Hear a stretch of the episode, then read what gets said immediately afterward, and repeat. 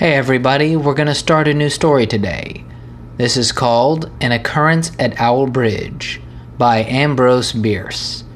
This is the story about a man during the American Civil War captured by the enemy. Let's figure out what happens. A man stood upon a railroad bridge in northern Alabama, looking down into the swift water 20 feet below. The man's hands were behind his back, the wrists bound with a cord. A rope closely encircled his neck. It was attached to a stout cross timber above his head, and the slack fell to the level of his knees. Some loose boards laid upon the sleepers supporting the metals of the railway supplied a footing for him and his executioners. Two private soldiers of the Federal Army, directed by a sergeant who in civil life may have been a deputy sheriff.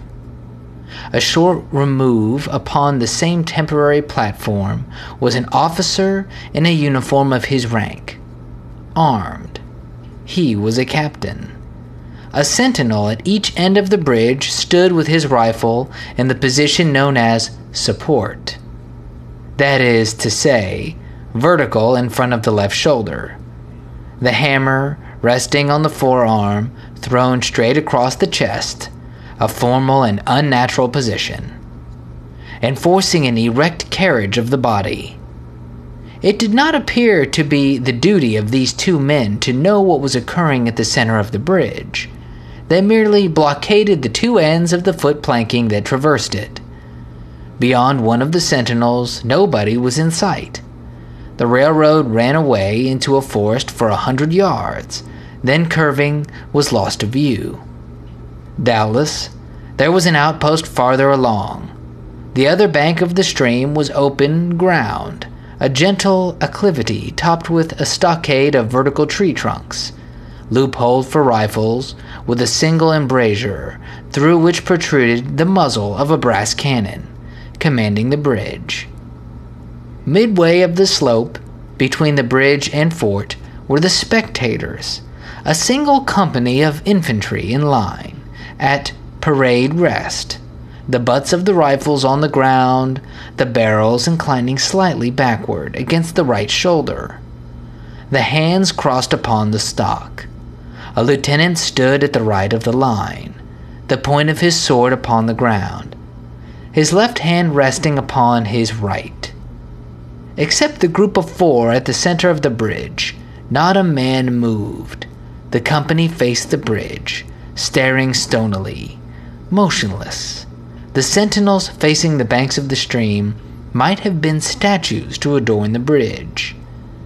The captain stood with folded arms, silent, observing the work of his subordinates, but making no sign. Death is a dignitary who, when he comes announced, is to be received with formal manifestations of respect even by those familiar with him. In the code of military etiquette, silence and fixity are forms of deference. The man who was engaged in being hanged was apparently about 35 years of age.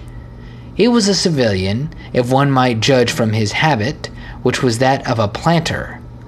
His features were good a straight nose, firm mouth, broad forehead from which his long dark hair was combed straight back, falling behind his ears to the collar of his well fitting frock coat. He wore a mustache and pointed beard, but no whiskers. His eyes were large and dark gray, and had a kindly expression which one would hardly have expected in one whose neck was in the hemp. Apparently, this was no vulgar assassin. The liberal military code makes provision for hanging many kinds of persons, and gentlemen are not excluded.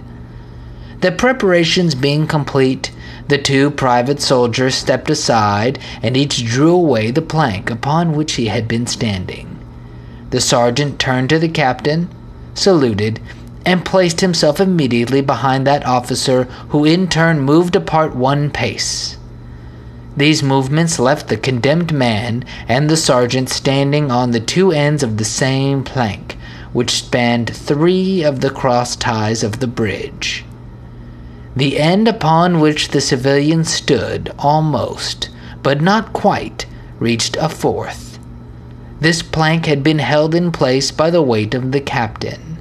It was now held by that of the sergeant. At a signal from the latter, the at a signal from the former, the latter would step aside, the plank would tilt, and the condemned man would go down between the two ties.